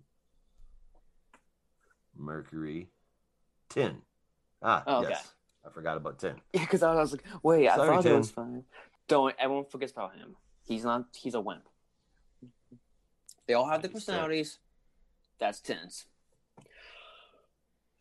So, um, now, um, in the overall run, I feel like that Dan, uh, the um, Dan DiDio has actually made great um character growth with Will as as, as a whole. And this issue, we do see that quite a bit because in ha- how he gets him out, he does get a little bit sentimental, gets a little bit heart to heart with those um containers who, who do have all of the men in them. Oh, which hey, good for you. You got them out. Now, unfortunately, now let's get our way out. Which um, I will admit it caught me a bit off guard, but later in a good I think mood. I 'cause think I, I think it caught everybody off guard. it did. If anyone saw saw this coming, good for you. But You're a lying piece of sap. because this next part was a bit forced.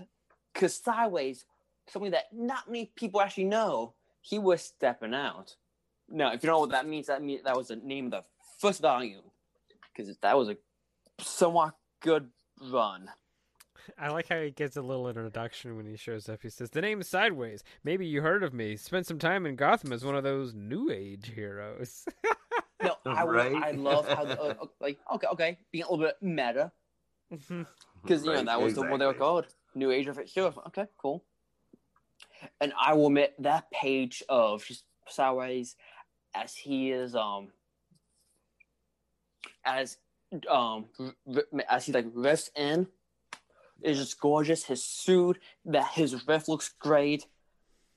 I'm just a little curious, like, what has he been up to? Because he looks wrecked. His costume is a little bit ripped in the face, in the chest, in the arms. Looks as if he had a little bit of action for himself. So I'm hoping that we do see a future issue or a volume or a whole run of his love story. Now, with this, I was kind of disappointed because we get an editor's box concerning all of that. All it says is who that lady is and what happened. Well, that's a story best saved for a later date. And it's annotated sidestep and Jess. Yeah, you couldn't get more sidestepping than that. Now- hopefully, hopefully that means that we are indeed going to be getting some sideways action. Now, do you think this issue was done before Dan DiDio um, made his exit? No. Um, this has been going on for a while since he's made his exit. It's it's shoot, it's been what over a year now. No, no, I'm saying about like this it's been issue. a year, yeah. Um, Do you think he got this issue done before he made his uh, uh, uh, exit? if he did, I'd be very surprised. If I feel it feels like um like he would have started writing this while he was still there. Yeah, it hasn't been a full year yet, but started writing this when he was still there and just finished the book. He got the he was able to finish the book, but I don't think that he finished it all before he left. No, not at all. It is Yeah, it, so- it does it does feel like his goodbye. We even get him tossing the keys to somebody else at the end. You know, that's very meta. Um and putting himself into the comic book. That's something he's I done mean, Bendis before did that in this his run. last issue as well. Yeah. I I just want not be shocked if he did get this all done right before, and then like this is him foreshadowing that he's going to do another Cyrus book. Like, oh, never mind, J.K., you're done with the run. Because it's just it's strange, like how Sideways does show up. yeah. Like again, it's forced, mm-hmm. but I love it because those si- Sideways just a bit odd. I'm biased. Well, That's all, yeah, that's all good. Yep. Haven't seen anything uh, future state wise as far as sideways goes, but maybe Mhm. after future state we'll see him come back. Um now, as we the book comes to a, a bit of a close, how we do see Sideways, he gets our heroes out. Unfortunately, he does have to. Uh, the dog does stay behind, make a sacrifice. So once again, we killed off a dog. Sad. or Rusty. Hmm. He only had nine years to live. Now, our team does disband by the end, but Tina and Will, they do stay together. I do actually like them as like, it seems as if they're a legit couple. Um, so it, it's weird, but at the same time, they make a cute couple. Now, this issue feels like it. It feels like this issue didn't do the overall ju- um justice because as much as I do love the overall run, this issue wasn't it wasn't that great. Um, it was a bit of a, a letdown a little bit, especially how they defeated the the bad guy. E- like, e- even though I love being seeing sideways, the art was amazing. It was just a bit forced and out of nowhere. That's my biggest issue. That and they didn't quite defeat the bad guy a little bit. It felt as if like, the end of the deal just wa- was issue with nothing like how to get from point A to point B. Yeah. I'm I'm with you on there um, to a point anyway. It it did feel a little casual. It did feel like everything just happened really conveniently, but it was I mean, it was him it was him wrapping it all up and and you know just having fun with the storyline. I don't think it was ever supposed to be anything we were supposed to take too seriously. Mhm. It just just a fun story. So I was a little let down by the by the conclusion because it was just a really super ve- convenient way to end things. Um, but I had fun with it, and you know, I mean, the the plot device that wrapped everything up was also, you know, while while it's one of my complaints, it was also something that I enjoyed about the book. So, um, I mean, not to sound repetitive here, but um, you know, the the art's good, the story was okay. I'm gonna have to give this. It, it was enjoyable, and I had fun with it. Um, a seven out of ten. I think I'm gonna give this six point five out of ten. Um, it's probably the weakest of the run, but again, it had gr- great. Uh, um, just a story. I wish I spent a little bit more on the story. Other than that, it was a good. It was an okay issue. At six point five. All right, Reed, what did you Yeah, think? I think I'm gonna come in in the curmudgeon on this book. Um, I Bum, bum, bum. did not like uh, much anything here. Now that being said, Wait, wait. What Uh, about sideways? well, okay, sideways is ripped. Ripped Okay. uh, headpiece was okay, I guess, but the fact that he was not in like the last issues or like involved with these guys, seemingly He was a all? hero of the day. He, He- saved well, the team. He did. He Just did. fine. I'll give you that. But in in, in no in, like, other way do we have issue. anything that's tying sideways yeah. to the Metal Men, other than We a do. loose Same editor's creator. note that says, "Well, yeah, same creator," but we get a little editor's note that says we might get that talked about some other time. Well, know? if you're trying to stir up buzz as to what would happen, I don't think this was a great way to do it. Um, No. I um, this is uh, kind of my, I don't know. Um, I, I like I said, I, I'm coming in this one. This is the first time I've ever looked at one of these. Um, so I'm seeing it in uh, uh, uh, the last issue, and but just like like we said earlier, like every issue should kind of be there should be something for me to latch onto, and this one didn't grab me in any particular way. The art didn't really have it. I kind of that might just be a personal preference though, because like the way the metal men look, kind of hit like a weird uncanny valley for me. That that kind of like the pointy nose boys just really give me a. Ooh, the, ooh, they just really. It's like nails on a chalkboard. I don't know. I don't know what it is about about their pointy noses, but I I, I have a hard time looking at them. Um. So Man, this hating on the pointy noses. yeah, yeah, they they need to they should they should they need to reboot those noses. This one's a five point five out of for me. All right, now if Alright, your well, he- kid has a pointy nose, are you gonna make fun of, uh, of him? I I- if he's if he was a, a manifestation of uh, alchemical metal, then yeah, Absolutely. I'd do- I'd, I'd put him back in the distillery. We need to. I'd shave it off. No problem. I got a power grinder. We'll this go just you are to your s- metal son. Absolutely no idea what's really going on in that situation. all you know, it's like all of a sudden, he, he, don't. I, I well, Reed, Reed pops out a, a kid with a pointy nose that's made out of metal, and like, if he's a metal, ch- if it's, years if I make a, if I introduced to him. create and a physical manifestation of an alchemical metal, then yes. If he has a pointy nose, I'll shave it down. there you go. You heard it here first. Yeah, it's, uh, I yeah yeah. You you quote me on that one. All right, and speaking of uh, quoting Reed, we're going to let him take away Batman Catwoman number one, the second Tom King entry in our review this week. Um, get a little peek at present, past, and future relationship of Batman Catwoman, and everything that gets tied in with it. Priced at four ninety nine, written by Tom King, with art by Clay Mann and Tomeu Morey. The letters were done by Clayton Cowles, and the cover was done by Clay Mann. Reed, walk us through this second Tom King book. Absolutely. Um, But just real quick before we go on, I do want to say the amount of uh, variant covers for this one is pretty outrageous. There was a lot of them. Oh my god, they were. s Mhm. It was driving up the cost of books like ridiculous. I can only imagine. Um, uh, but that being said, the original cover I thought was great. Um, now I I I I do think it's a great cover. Uh, I am not seeing it in as an ad in basically every DC book for like the past two months, though. Kind of dulled the effect for me, but it's Right. finally here. So Oh, now it'll just all be future state stuff.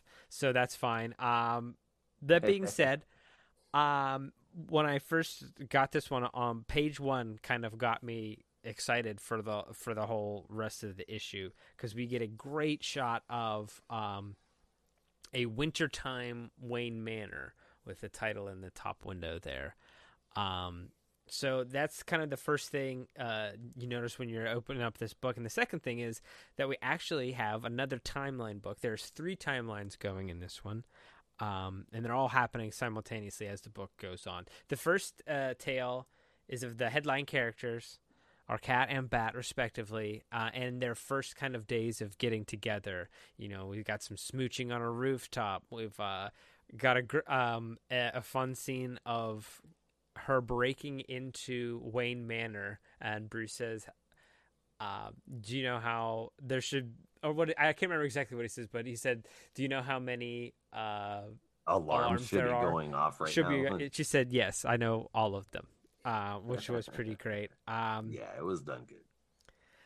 and so that's the first storyline. Uh, the second we have is of Andrea Beaumont uh, has come to ask Bruce for help uh, and f- for search for her lost son. And uh, the third is of an aged Selina going to visit an old friend with some sad news. Now, the first storyline is uh, quite a visual feast. It's basically this the spa- splash page storyline. Um, and we see um, huge pages of the, the, the early days, and then we see some very steamy, very sexually charged scenes that kind of show why this issue is uh, on the black label. Um, now, the second issue, the art doesn't slack in any of the three kind of storylines, um, but this one kind of delves more deeply into a side of Gotham's films that we rarely see their personal lives uh, and the expected traumas that that style of life uh, would produce. Uh, this storyline seems to be the driving force of what's to come in the next comic. Uh, breathing, bring, it brings together three of Bruce Wayne's greatest passions: Selina Kyle, Andrew Beaumont, and your boy the Joker. Yeah. Um, the third storyline is really where it has got me excited for where this seems to be going uh, where we see an aged Selina uh, sharing the news with an old friend that uh, Bruce has passed away from illness as an old man. Um, and then we get a uh, pretty amazing twist as she tells him, Well, now that he's dead, there's nothing to stop me from killing you. And the old man takes off his wig and starts laughing maniacally. Um, where the ad campaign stops, uh, this book's right up with the hype train, keeping the, things moving for this series. Uh, there's not a lot of plot movement here, but um, it, if anything, this feels more like a preview issue, kind of setting up what's to come, than it is the start of what it is. Definitely. I but- got that same feeling. It, it is what it is, though. It's flashy, it's sexy, and I had a ton of fun with it. Um, so I can't say I minded the lack of substance here because the style was just so nice. Um, it was enough to get things rolling, and I'm looking forward to seeing what's next. This one's an 8.75 out of 10. Whew. Ah, The art, it was great. Um, no, hmm no doubt about that. The art was amazing. Um, but after reading this issue, I was like, "What the did I, just read? Was there any point to that at all?" Um, I cannot give this any more than a seven out of ten. Um, only because again, I just really has no idea the whole point behind it. I'm hoping next issue maybe you can tell me the whole point behind this. Um, because going in, before I read this, I honestly thought it was like Batman and Catwoman working together, doing something great, defeating um the of phantasm or whatever. But just like we do see the Master of phantasm, but yet it's just odd how this issue was. It wasn't what I was expecting one bit. Um, and unfortunately, it started out with them working together, but by the end, I was like, it, What? it does it gets a little confusing when you're trying to take uh, i mean you get you get distinct art styles in books like strange adventures where it flips back and forth that points you to what kind of timeline that you're taking care of or reading at that time. But when you get three it does get a little confusing and I, i'll give you that. Um for me it i i went into this expecting it to be very off-putting. Um you know that's just because i'm discriminatory but um when i opened it up and i got to see the uh, the picture of what i'm assuming is wayne manor and i see all these numbered windows um there's 11 in total and or 12 excuse me. I see all these numbered windows on there and then the next page it looks like just opening up uh, one of the numbered boxes and it says silent night on it just like it says silent night on the previous page and i'm starting to think it's more it's this is gonna like that page is gonna change with every issue that comes out and it's gonna be like an advent calendar kind of thing where you the, the like uh, the next issue of bat cat is going to be lit up it'll have a different title but it'll be a different window and you know Probably it'll like be a, a stylized. Joker face instead of a style uh, phantom uh, phantasm face. Exactly. Um, something that's going to be continually all these little artistic hints that are going to be dropped throughout. I really enjoyed. Um, I loved the way that they did the Andrea Beaumont and the uh, Bruce Wayne thing going on. Seeing Selina Kyle and Joker, um, Yeah, that was awesome. I loved it. Uh, seeing Joker as an old man, just I'm I'm I flip back and forth, and I'm like, who is this guy? Like I'm trying to figure it out without going forward and and doing it, and looking for uh, clues from I thought it his was Sewer outside. King. You, yeah, exactly. I thought it would have been Sewer King. It, that would have made sense. But when he ripped it off, when he ripped it off, and you know, of course, you you see him start laughing and whatnot. You know who he is. You can tell it's the Joker. it's great. Um, the way that it's drawn throughout, man, I enjoy. I did enjoy it. Um, any whenever they draw Joker like a gangster, I enjoy the hell out of that too. oh yeah, Uh, like- so it, the art was phenomenal, and it feels like a really good setup issue. But the problem with a really good setup issue is you just don't know where it's going to go from there. Um, so I'm gonna do it. I, I have to give it bonus points for um, the art that is phenomenal and the little artistic treats that we get throughout. Uh, so um, I again I sound very repetitive, but I'm gonna give this one a seven out of ten too. Ah, you guys are judged too harshly. Oh, well, I don't mean to be cold, but we're gonna have to move on. We have we've got another book to take care of, and that is Justice was in League. Endless Winter number one. He's a segue master, folks. Priced at four ninety nine, written by Andy Lanning and Ron Marz, with art by Howard Porter and Hi-Fi. And for the flashbacks, we get Marco Santucci and Arif Prianto. Letters were done by Andworld Design, and by the flashbacks, they were ALW's Troy Peteri. Uh, the cover was done by Mikel Janín. In a crossover event taking over the company for the entire month of December, or at least that's how it's advertised. If you check the solicits, that is not what's really happening. Our heroes finally begin their long awaited endless winter. Through hinted at in the conclusions of a couple books recently, uh, most memorably the Justice League Dark um, that painted what who I thought was the Frost King, but uh, I mean apparently not. Maybe, or- but or definitely a different art- artistic interpretation of him. well, yeah, yeah. Yeah. Just a little bit. So this is the beginning of a story that promises some things that we've seen before, like alternate timelines, but also some things that we're that we're new to, like uh, Superman being negligent on a Batman-like scale, and then there's this new big bad too, and um, is that a 10th century Justice League? So in Uh, this, perhaps. the very first issue, the scene starts out at the former site of Superman's Fortress of Solitude in the Arctic Circle. Sebastian Stagg has stolen a mobile research center called the Snowcrawler, and he's after artifacts left behind that are Kryptonian in nature. It seems as though the crystals from the Fortress of Solitude have bled into the crystalline structure of the ice that once surrounded it.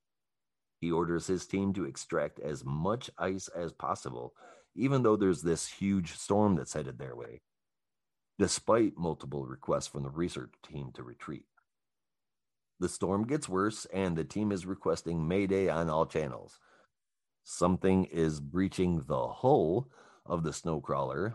Um, they're freaking out a little bit, and it turns out to be a lot of giant beasts, and they do not look happy at all.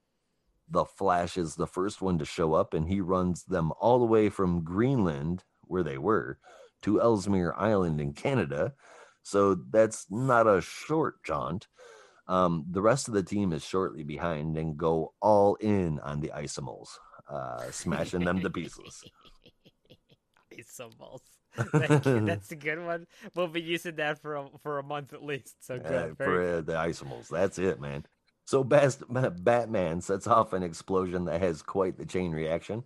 Superman has to secure the three million pound mobile research lab and stop it from falling into the crater. Now, I can't in here. I can't clearly tell if the crater was cro- was caused by Batman's explosion or not, um, or if it was the one that was already there. Um, if it was caused by Batman, I suppose that wouldn't really be a surprise. But in any case, um, any uh, an explosion comes from the green smoking crater itself, and it looks as though Superman has multiple pieces of ice, like huge ones, stuck in him. Uh, he doesn't react to them; it's just the way that it's drawn. So maybe that's just poor art choices. Batman gets them earlier too when he blows up that thing. He just it looks like they're piercing him, but then the rest of them have them. They're like ice, just like icicles, I guess, from the explosion. I, I mean, I I guess. but it, it looks like they grow them, not that they're like, like attached to them. So I think you Yeah, might or be right. like- It might just be like an art thing. Yeah. So in any case, we soon see mm. a giant arm coming out of the crater, fingers pulling it out of the snow. Announcing himself as the Frost King and that he is finally free, he pulls himself up onto land. He's a giant, all right. He looks as though a giant was mixed with Lobo and a Viking themed Sub Zero from Mortal Kombat. The Justice League is there, um, questioning who he is, but knowing it's not good. The Frost King confuses our heroes for someone called the Dokelfar. Now, I don't know if you guys are familiar with them or not, Nope. but um, if you've ever played any online games, I'm sure you've had regular elves and dark elves. And the Dokelfar are the dark elves. Um, They're set in Norse mythology, and that's who they are. They're usually known as tricksters and such. So the Frost King sets loose more beasts, and the Justice League fights through them till they get to the Frost King himself, who sets off another explosion and disappears. On the next page, we're shown that an ice age is setting all over the whole world. Um, a bunch of cities in America and then Kahndaq. Uh, so that's that's showing us it's the whole world. um, yep, there you go. Yep. The major ones. uh, so after that, after that quick scene, we are shoved all the way back to Egypt in the 10th century, where we see where we get to see Swamp Thing, Hippolyta, and another character that many people may not be familiar with, Viking Prince. He's not a new guy, guys. Uh, He was Oh. first was- introduced in 1955. I was gonna ask Wow. if he was if that was a placeholder name. Nope. just It to be determined like it. Viking prince. Uh, he first showed up way back in 55 in Brave and the Bold number one. Uh, basically, his deal is that he is impervious to ancient weapons and he is a highly trained fighter. So we see this trio, this um, this group of people with the wizard Shazam asking him to release Teth Adam. He basically says, "Look, I'll have to sacrifice myself, but if you're telling me it needs to be done, I guess I can feel the frost coming. Okay, why not? I'm gonna kill myself and let Black Adam go." Seems pretty chill um, about it. So yeah, totally chill about it. So Shazam accepts and Black Adam appears. There's talk of a frost coming and they need his help to save the world. The art in the flashback parts, guys, um, though it's just a few pages, is beautiful. I think that stuff is gorgeous. The art in the main story is all Howard Porter. Um, it's good, but the faces are always flat. They're misshapen. Eye holes don't look right. That throws it off for me. I know he's like world famous and everybody loves him, but look, if you enjoyed the Howard Porter style, it's good and consistent throughout. That's what I will say. Uh, the story is is it's good overall, but there was this whole unnecessary middle part with the Justice League fighting some C-list vis- villains that just felt like filler pages. I mean, the whole Justice the whole Justice League showed up for a a, a four-person team that included Icicle Jr. If that doesn't talk about It's- They're coming overkill, back. They're coming back for sure. Yes. It's an ice. It's an ice based. It's an ice based thing. Your boys about to be like living the dream. Plus, they get away at the very end. they do. They They're get coming. away. They're coming Um, back for sure. So, yeah, they're probably coming back. They're just not my favorite characters to begin with. Multi- Multiplex is cool, but he's never used right. Icicle Jr. usually ends up being this whiny dude. It's it it we'll see how it goes, I guess. Uh the voices for all of the characters in this book felt right. Every single person felt just like you know their voices were correct. Barry Allen was Yeah. talking like Barry Allen. You know, everybody everybody's voices were right. The dialogue though was like some of the I won't say cheesy, but definitely most generic stuff that they could have possibly said at any given time. There Really wasn't a lot of creative flair. It just felt bland and boring um, individually. So for that, um, on the site, I gave this one a seven out of ten, but uh, I'm gonna I'm gonna drop that down to a six point five. I was Ooh. I know I really hope that more comes out of this, but I just I didn't it, it just wasn't for me. I'm not a big huge Howard Porter fan, and um, the dialogue was very bland. It, I hope it gets better because this is a big event. What did you guys Um, think? Yeah, I you know I, I kind of agree with you. The it, the the style the style of the main part is kind of off putting. There's there's some panels and pages where it's very cool and I and I really dig it. And there's other times when like when the Justice League first shows up uh, to fight those those B list guys, where Wonder Woman's face looks like uh, like a too ripe tomato. It's just Whew. Man. like there and like there like I said it's it's it's just I think you nailed it when you said it's just kind of inconsistent. There's some things that are cool and there's like cuz there's a very there's an amazing picture of Batman. Um and and there's like some cool robots and then other panels are kind of weird and lumpy. Especially anything, especially Wonder Woman's faces and Flash's faces. I feel like Yeah. those were those were the least concerned. Yes. Um. The overall, I'm kind of I'm kind of excited for. Uh, I'm really excited for. Well, kind of excited for Endless Winter. I'm really excited for that tenth century storyline. I I would I would love to see some more of that. I mean, they're not going to do it, but I love in. like Conan kind of stuff. I love you know swords and sandals, Bronze Age kind of adventures. Um, so I'm excited to get some more of that. Um, You know, hold on for future state because there's Kamandi is supposed to be a big part of that. Okay. Well, well, we'll we'll see then. Uh, this one is just kind of a little underwhelming. Uh, the Frost King. I I don't mean to be a hater, but he looks he he looks like someone took. I think Frost King to me kind of looks like someone had their six year old design a bad guy and then they like drew it up. I feel like it was like Injustice Part Three, where Lobo got a Sub Zero skin. It's like a little bit of vestige of like death metal stuff creeping into like Endless Winter for some reason. I mean, I get it. Maybe he's supposed to be like a frost giant or something like that, but uh, the, the, look no, just kind of seems like I don't know. Could be totally wrong here, but. Uh, you know, maybe maybe that guy that showed up at the end of Justice League Dark isn't you know wasn't supposed to be the Frost King or whatever. He's mm-hmm. a totally separate character, but I feel like that would have been a much better design to go with. I, yeah. if it's a if it's a king, I don't need a bruiser or brawler. I want I want I want someone with. Hey, he like, fights for his people. Someone regal or some like a king. He's it's in the name. Is Frost okay? He's got the isomals, but King. Eh, eh. Yeah, he shouldn't um, have to be his own one man army. Well, I mean, he makes to... an army, I guess, but at the same time, I don't know. It feels a little heavy handed at this point. Maybe there'll be Very more much. to it. I, am look. Uh, maybe when Justice League Dark, I'm looking forward to that run to see what happens there because that guy I was interested in. He looked sleek. He looked cool. Um, but this one's just so so. It's it's for sure a comic book. It's uh, six point five out of ten. Dang, I think it would be high. So I'm going with eight point five out of ten. The art was amazing. Dialogue was overall amazing as well.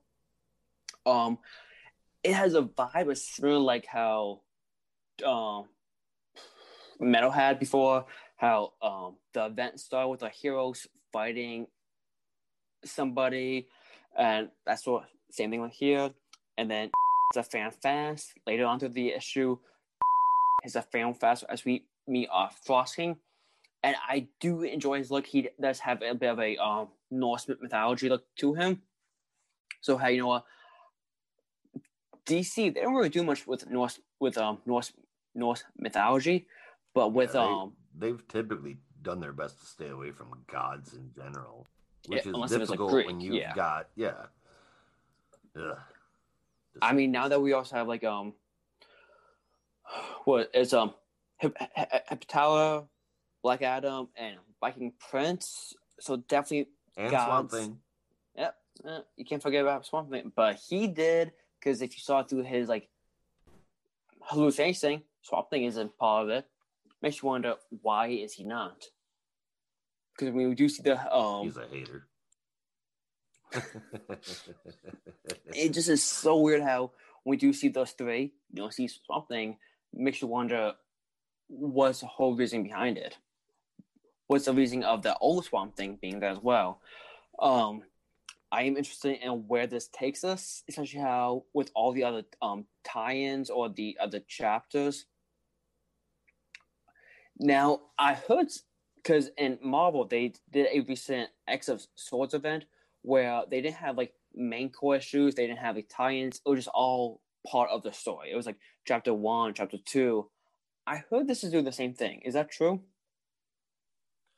Um, sort of. It's going okay. So I I flipped through some solicitations through December, and basically it's going to be the same creative team that's bouncing around from title to title we're gonna get endless winter in Batman. We're gonna get endless winter in Flash. We're gonna get endless winter in this title and that title, and then it's gonna get wrapped up with Justice League endless winter number two. It's gonna be the same creative team bouncing from title to title to title to title to title. It all be part of the main main um core. None of it will be tie-ins per se. As far as I know, the, yeah, it's just going to be. It's all supposed to be main okay. story running through different books, which I thought was a little silly, but um, there's still there's still a decent number of books to be coming out each week in December, so we won't have too little to talk about. That's for sure. Now, I do like how like throughout the issue you do get quite a bit of the continuity of DC as a whole. For example, when we go to Manhattan, you do see our current, um, well, yeah, our Teen Titans team. Go and watch DC. You see our current um, JLD team as well as uh, hints from our core members and going through like what's happening and with their life, with how Aquaman and she used to be on his honeymoon. I feel like the main reason why Flash has been asking about, hey, how, do you balance your life with both being personal and business? Uh, I think that's going to be hints at him proposing to Iris, in which we've got hints as well in the Flash run. So I do like how we all get all that like whole continuity as DC. That's when you Getting never it see nice that and much. fleshed out.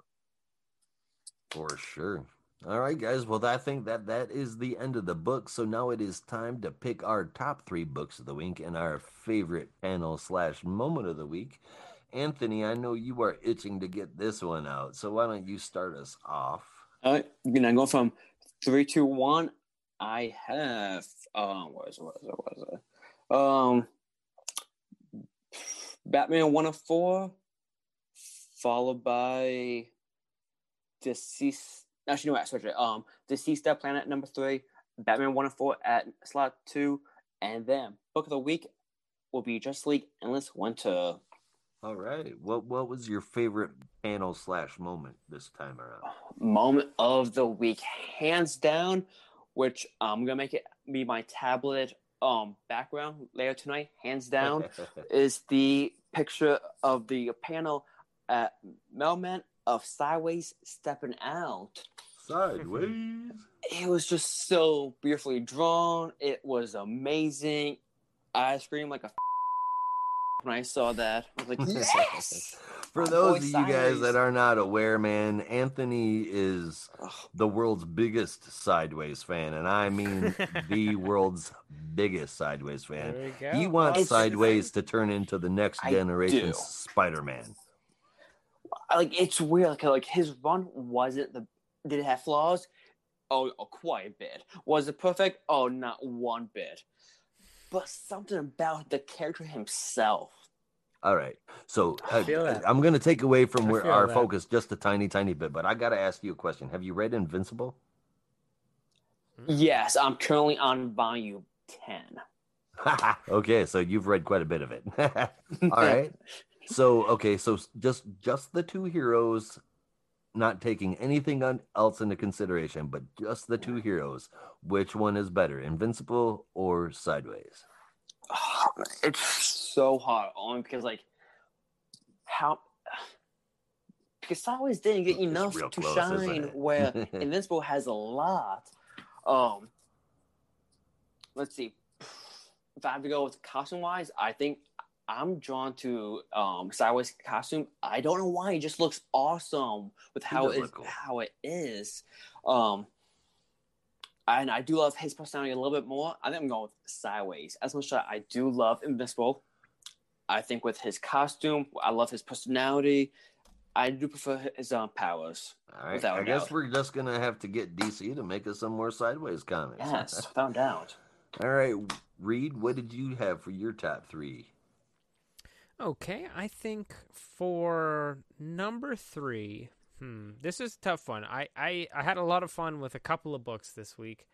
Um, I think number three, we're gonna go with um, DCeased Dead Planet Six. I, I really en- I have enjoyed where that run is going.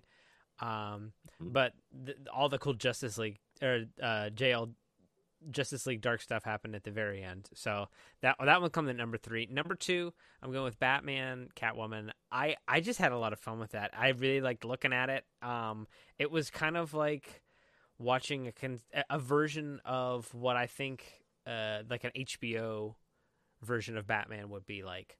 Um, I mean, it was a little bit. It, it's kind of setting up kind of like some weird soap opera vibes, but Mhm. I'm for real- I'm actually into that. I'm I'm looking it forward feels to see where it that feels goes. very serial Yes, Yeah, yes. yeah, I'm into Um, that too. I, I'm I'm interested in exploring that space. Uh, and number one for me is got to be Strange Adventures number seven. Um, this that series is really um, very extremely interesting. I I really like a lot of elements of it. I like the past stuff. I like the present stuff. Um, I'm I'm a big Mister Terrific guy, so I'm I'm happy seeing him getting some book time. Uh, th- he's not in this one, but um, I'm just uh, excited about the series as a whole. Uh, it's a pretty cool t- plot twist, and that uh, that emotional scene right at the end uh, between Strange and his wife, I thought was just really great.